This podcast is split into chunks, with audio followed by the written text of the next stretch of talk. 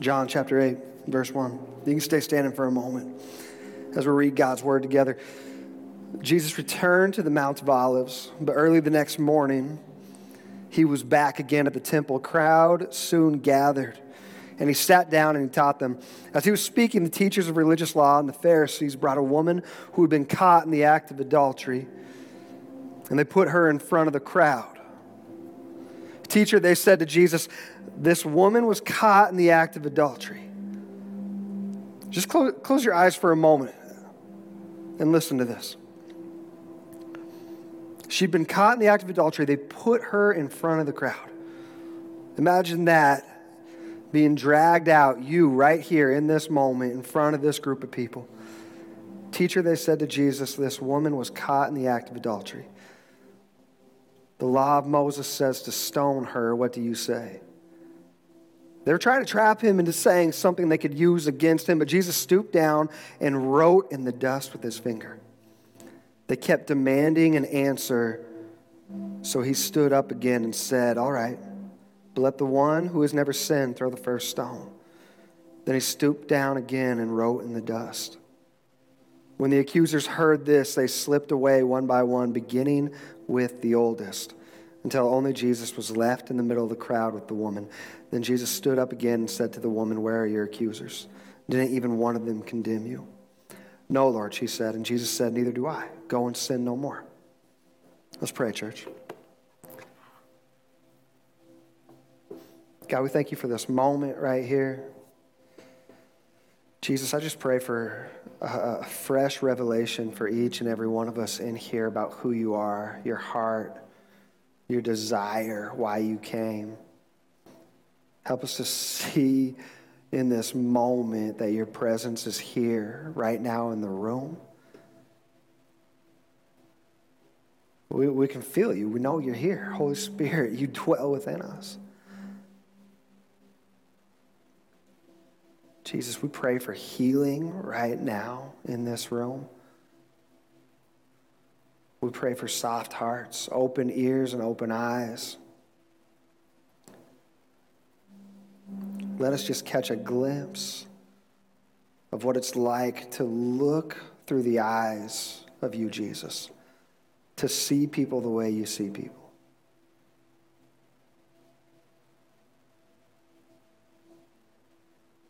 You can even pray. Amen. You can sit down. We've been talking about these last few weeks here this idea of doors. And there's doors on houses and rooms and temples. We've been talking about Jesus' description of our bodies as the temple. There's doors and gates and entrances and windows all throughout the temple. Ezekiel 41, 5 through 7. Uh, we hit on this just a couple of weeks ago, but it's a, it's a description of the temple.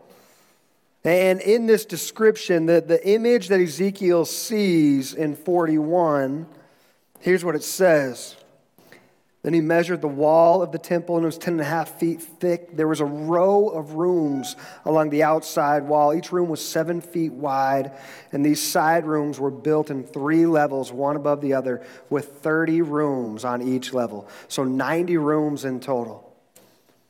And so, as Jesus describes us as humans, our bodies are temples of the Holy Spirit who lives inside of us. If we're temples, that means that when we can look at some of this imagery that we see of the temple, we can apply that today. It's a prototype for us. And so we can look at that and we can see the complexity of the structure of God's temple, his dwelling place. 90 rooms within us. You're a father, you're a son, you're a husband, you're a daughter, you're a wife your mother, where you work, what you've done, the people around you, the relationships in your life, the complexity that makes us individually who we have become. It, it, 90 rooms throughout the temple. It's an incredible image. If you go back in Ezekiel, there's another passage in chapter 8 where he describes another moment within the temple. Ezekiel 8, verse 1. Then on September 17th, during the sixth year of King Jehoiachin's captivity, while the leaders of Judah were in my home, the sovereign Lord took hold of me. I saw a figure that appeared to be a man. From what appeared to be his waist down, he looked like a burning flame. From the waist up, he looked like gleaming amber. He reached out what seemed to be a hand and took me by the hair. It does not sound gentle. Then the Spirit lifted me up into the sky and transported me to Jerusalem in a vision from God. I was taken to the north gate of the inner courtyard of the temple, where there is a large idol that has made the Lord very jealous. This had actually happened during these times. The temple of the one true God that Solomon had built, it had become a place of idol worship. And so, there in the temple, there's, a, there's been an idol placed in the courtyard. It made the Lord jealous. Suddenly, the glory of the God of Israel was there, just as I had seen it before in the valley. Then the Lord said to me, Son of man, look toward the north. So I looked, and there to the north, beside the entrance to the gate near the altar, stood the idol that had made him so jealous. Son of man, he said, Do you see what they are doing? Do you see the detestable sins the people of Israel are committing to drive me from my temple? When we sin, when we set up idols, within our hearts, within the temple, it drives his presence from the temple. It drives him out.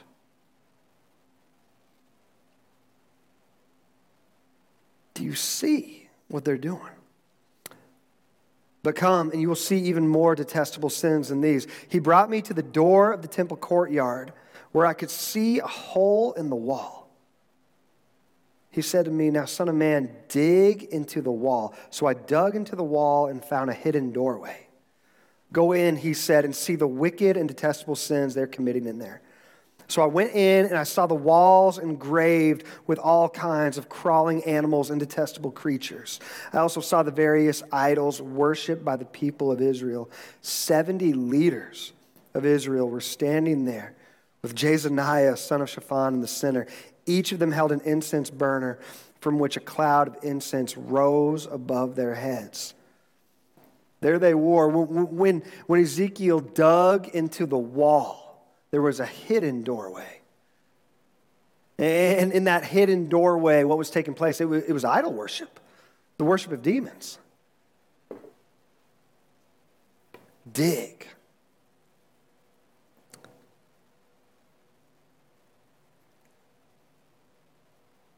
There's some things when we first become believers, and we first hear that message of who Jesus is and what he's done, we are clearly convicted. And we know that the call is clear it is repent and turn back. Leave that old way of life behind. And so there's some things that are so obvious to us in those beginning days that it's an easy decision to discern and understand what it is He's called us to do and give up. But as we go forward in our faith, it's easy to grow complacent. It's easy to grow comfortable. But He's called us to dig. Because when we begin to dig, when we begin to come into communion with the Holy Spirit, when we begin to sit in His presence alone with Him and ask Him to reveal the secrets of our heart, to reveal the secret desires of our heart, to reveal what is within us that He still wants to clean out of the temple, when we begin to dig with the Holy Spirit, He begins to reveal things that we had no clue were even there. We had no clue that were hiding there behind some of the secret doorways within us. Because there's some things that we have taken and we have buried and we have left there in rooms that they've been locked for years and we've never really dealt with them. Typically, one of the the easiest ones to begin to find when you sit with the Holy Spirit is bitterness and anger. Almost always as believers, we'll lock away bitterness and anger and think we've dealt with it, but we've never brought it out into the light. We've never done what Jesus has truly asked us to do and to begin to pray for those who we hated, to begin to pray blessings for those who are our enemies, to begin to truly heal and be set free from what's kept us in chains. He wants us to dig, and He wants to dig with us. You don't have to do this on your own. What, what's going on here? Ezekiel is with him, and he's showing him here, here's the hole in the wall, and he's telling him, begin to dig. You've taken care of some of the things on the surface level, but if you let these things fester, they will work its way out and it will drive my presence from the temple. It's a choice. We all have choices to make. We have choices to go further with the Holy Spirit, or we have choices to remain complacent and comfortable where we're at and say, This is good enough. This is far enough. I don't want to go any further because I don't know how to deal with what I've kept hidden or locked away for all these years. I don't know how to deal with that sin or that hurt or that pain or that anger. And, that person, they don't deserve my forgiveness. They don't deserve my prayers for blessing. You don't know what they did to me.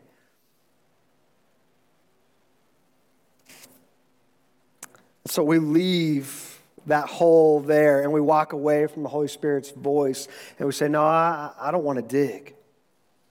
I don't want to go there. Verse 12. Then the Lord said to me, Son of man, have you seen what the leaders of Israel are doing with their idols in dark rooms? These are the leaders of Israel. They're saying the Lord doesn't see us. He has deserted our land. Then the Lord added, Come, I will show you even more detestable sins than these. He brought me to the north gate of the Lord's temple, and some women were sitting there weeping for the God of Tammuz. Have you seen this? He asked, But I will show you even more detestable sins than these. Then he brought me into the inner courtyard of the Lord's temple at the entrance of the sanctuary between the entry room and the bronze altar there were about 25 men with their backs to the sanctuary of the Lord. With their backs to the sanctuary of the Lord. They were facing east, bowing low to the ground, worshiping the sun. I know for us that sounds foolish. You know, we're, we're modern, you know, intelligent, Western people. We would never worship the sun. But there are things we've turned our back to the Lord on and we have worshiped in this world. There's things in this world that we have given more time and talent and treasure from our lives than we've ever even thought about giving to Him. That's worship. Where do you spend your time, your talent, and your treasure? That's it right there. It's not just coming here in this moment and singing. That's a part of worship, that's an aspect of worship. The worship is all of us.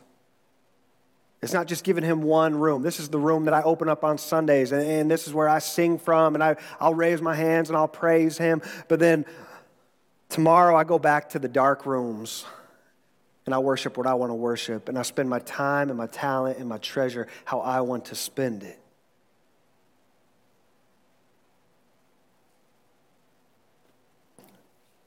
We worship the sun, we just call it different things. We call it our kids. We call it relationships. We call it pornography. We call it sex. We, we, we, call it whatever we want to call it. We have different names, but it's all worshiping idols. It's all worshiping of the sun, the moon, and the stars.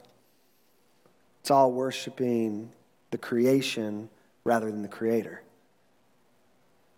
Have you seen this, Son of Man? He asked. Is it nothing to the people of Judah? That they commit these detestable sins, leading the whole nation into violence, thumbing their noses at me and provoking my anger. Therefore, I will respond in fury. I will neither pity nor spare them.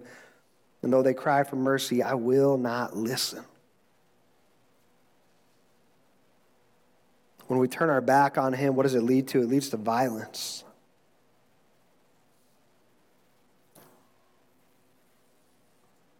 I've been struggling with these passages because there's part of me that I, I love preaching just pure, like from the Old Testament, fire, like, man, repent and turn back to Him. Like, our, our sins are disgusting, they're detestable to Him. But he, He's been showing me something else recently. Because all of these things, when I go back to that story in John chapter 8, all of these sins, all these detestable things that we do in this world that sicken him because of his holiness. If you go to Galatians, I, I don't have this passage up here, but I, I was reading this before I walked up today. I just I wanted to look at it together as a church. Go to Galatians 6 here. Or Galatians 5. Verse 19, if you're following along. When you follow the desires of your sinful nature, the results are very clear sexual immorality, impurity, lustful pleasures, idolatry, sorcery, hostility, quarreling, jealousy, outbursts of anger, selfish ambition, dissension, division, envy, drunkenness, wild parties, and other sins like these. Let me tell you again, as I have before, that anyone living that sort of life will not inherit the kingdom of God.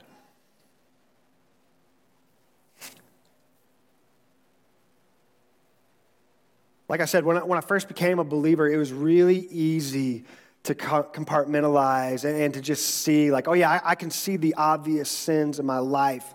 And I could hear these people in my life saying, oh, you just don't do that anymore. You just stop. You just walk away. You repent. That's what repenting is. You turn away and you run from it.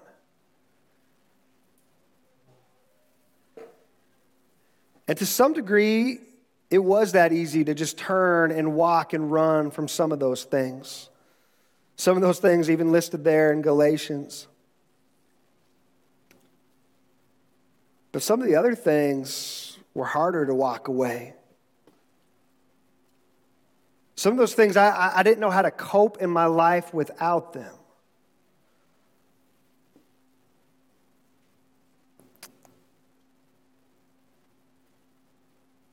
Addiction is described as a complex psychological, emotional, physiological, neurobiological, social, and spiritual process.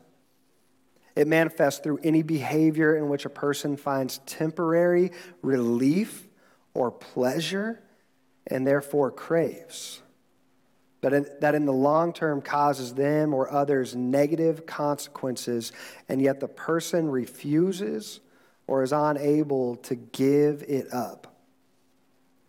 The three main hallmarks of addiction are short term relief, long term suffering for oneself or others, and an inability to stop.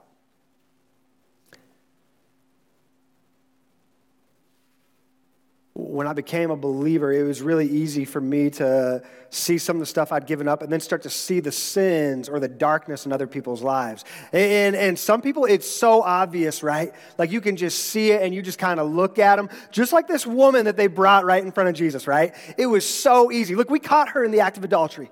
Look, look we caught them in addiction. We caught them doing whatever it is, taking whatever drug, finding whatever source of relief that they could from what they were going through. And it's easy to point and look and say, man, look at them right there.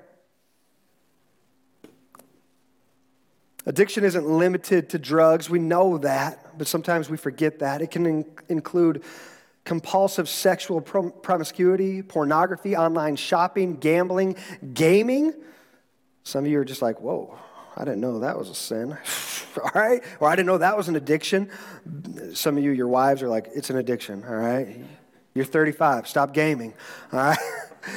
Binge eating, drinking, purging, work, achieving, extreme sports, compulsive relationship seeking, relentless exercising, psychedelics, meditation, any of these things can become an addiction when we use them for short term relief and we feel that there's an inability to stop.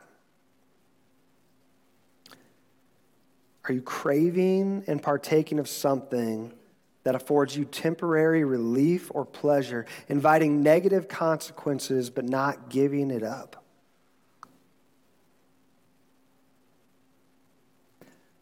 There were things that I kept holding on to that I, I couldn't give up because I didn't know how to cope or how to deal with my life when I first became a believer. I, I, I knew the truth of who Jesus is and what the Bible says he did and why he came for me. But there was still a part of me that didn't feel complete. And so I kept searching out that completeness, that wholeness, that fulfillment through all these other avenues. But I felt this need to hide those things. I felt this need to hide them from the church I was involved in because I, believed if people knew, I wouldn't be accepted, I wouldn't be loved. I had to put it together like I had it all together. And I had to present this image of myself that there was no sin, that there were no problems, that there were no issues. That I had made the one time decision, I'd gotten baptized, and that was it. Nobody had ever taught me how to dig.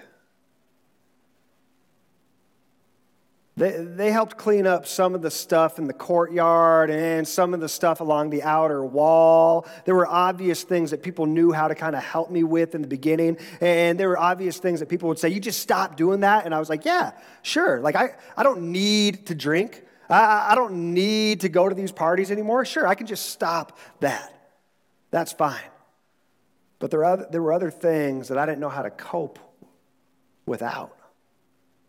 I didn't know how to feel whole or complete without in my life.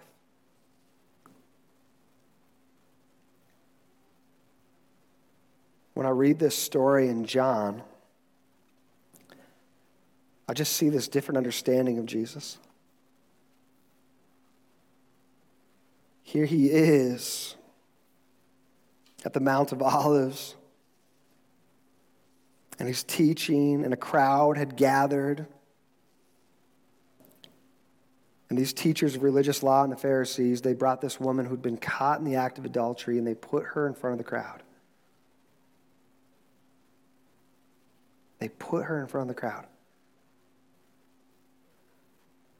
In, in high school, I, I, I separated out the rooms in my life. There were dark rooms that I lived in throughout the week. And then there were rooms where I would come out and I would live uh, in the Holy of Holies. I, I, would live as a believer on Sundays or, or when I was with uh, my youth group or my church or, you know, when I was in community there. And I'd separated out these two different areas. I, I was a leader in the youth group, I, I was involved, and the rest of the week, I lived in the dark rooms that Ezekiel talks about there. And I remember one time that this friend of mine, you know, he, uh, he, he knew about some of the, uh, the dark rooms I was living in because we lived in them together. You know, some of the things that we were doing on the weekends, chasing after girls and chasing after relationships to try to feel whole, to try and feel something to try and feel loved. And so it, it, was all great until I started, you know, dating a girl that he liked. And then all of a sudden, you know, it wasn't so great anymore. And he decided, I'm going to tell everybody who you really are. I was like, I'll tell everybody who you are. He didn't care. He was, he was just mad. You know, he wanted that, he wanted that girl. And so all of a sudden, my whole life got pulled out in front of the crowd because he began to tell everyone at our church and our youth group, all of our friends that we knew together in that realm, he began to pull everything out and tell anyone and everyone he could. And so as I was reading this, it hit me. I, have I've been there before. I didn't know how to deal with what was inside of me. And I've had all of my dark rooms exposed before the crowd. I didn't want to go to church that next day. Well, after the week after, I knew he had told all these people, all these friends of ours. I remember sitting there in church and just feeling the eyes on me. It was a terrible feeling to be completely exposed.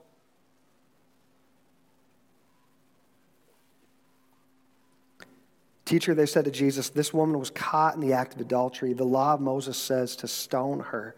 What do you say? They're trying to trap him into saying something they could use against him. But Jesus stooped down and wrote in the dust with his finger.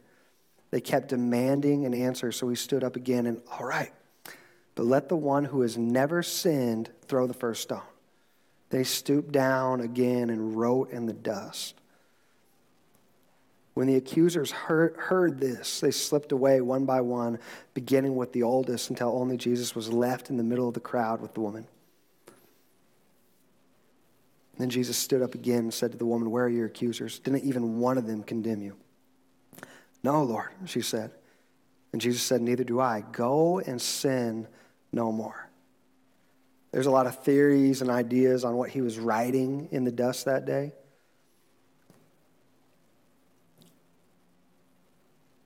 Jesus is the healer, not just physically, but spiritually, of our soul. He looks at people and he doesn't just see the outward behaviors. He doesn't just see the sin. He doesn't just see the fruit of the tree, but he sees the root, what goes down deep beneath it. He sees inside and knows every room within us. But he also knows the why behind those secrets, behind that pain, behind that sin. Sometimes we just look at it and we say, Why would you do that? Why would you do drugs? Why would you chase after all these relationships when you are married and you have kids? Why would you chase after these other women or these other men? Why would you do that? We look at sin and we look at outward behaviors, and sometimes we just look at it and we say, that is so stupid. That is so dumb. How could they possibly ever do that with their lives? They've completely ruined their lives.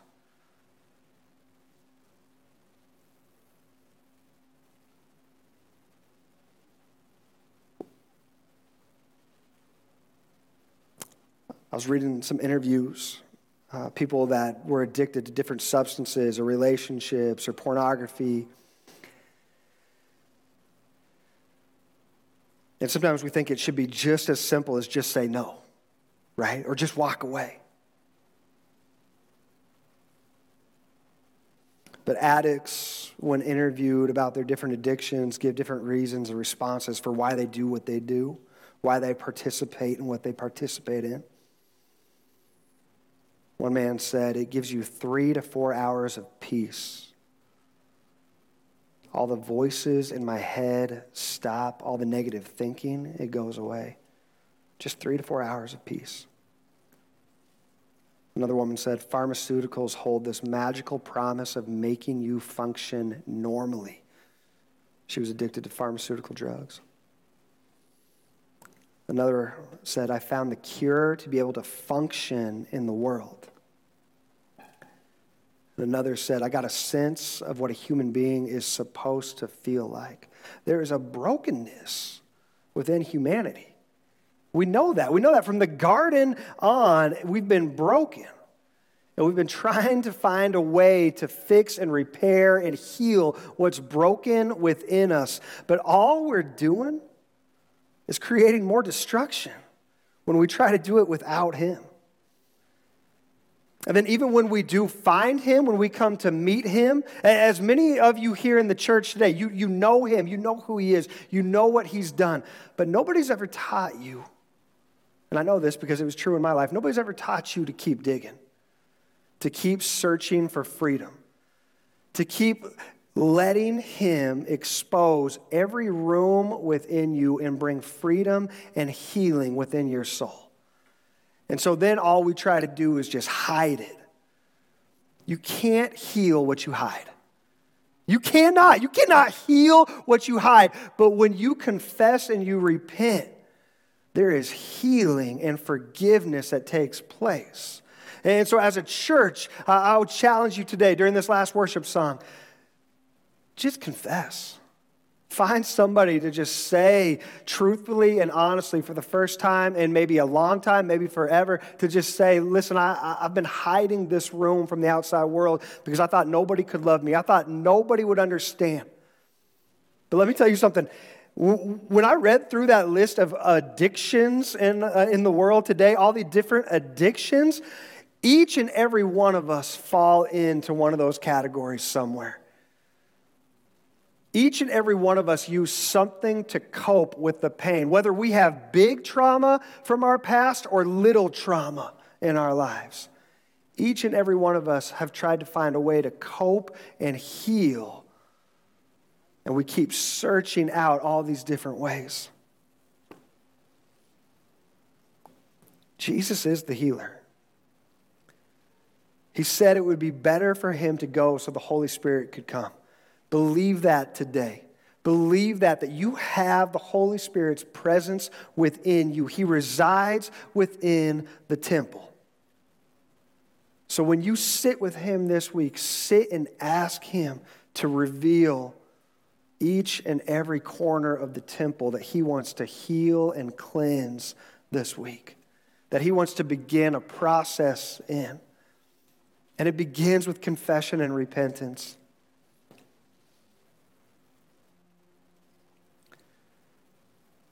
Not all addictions are created equal, and they differ in degrees of judgment and punishment by society. I, I remember looking at another uh, family of mine when I was in high school and middle school, and, and, and their mom and dad were drug users and drug dealers.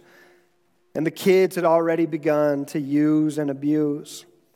And I, I, I, just look down on them sometimes as a believer because I, would given my life to Jesus. I, I'd been in the waters of baptism, and I thought, I'm doing great. I'm doing so good. Look at their lives. Their lives suck. Comparison is a tool of the devil. He wants you to do that. I just sat with this girl, this cousin of mine, uh, a couple weeks ago her son had been taken to the hospital for an asthma attack. And he couldn't breathe. And he had no oxygen to his brain uh, for such a long time that eventually it, was only down to, I think it was 1% uh, chance of recovering. And so I remember sitting with her in the hospital just a couple weeks back. And the Holy Spirit just gave me this revelation.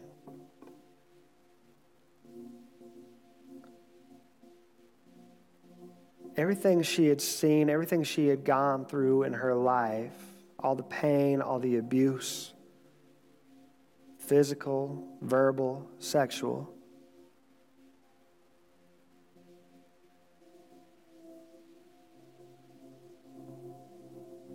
I just looked at her in a different light. I used to look at her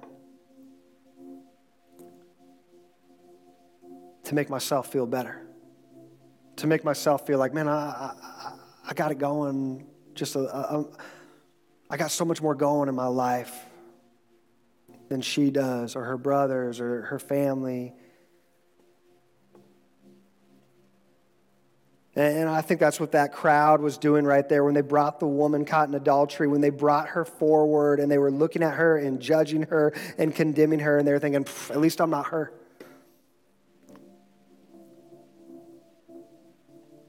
But the truth is, we've all got pain and hurt and wounds within us.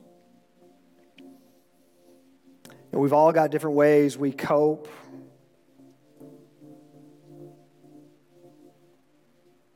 And so as I was sitting with her and praying with her, one of the things I said to her was, I, I, am sorry. I'm sorry for how I treated you. I'm sorry for how my family treated you. I'm sorry for how our entire family treated you and your family.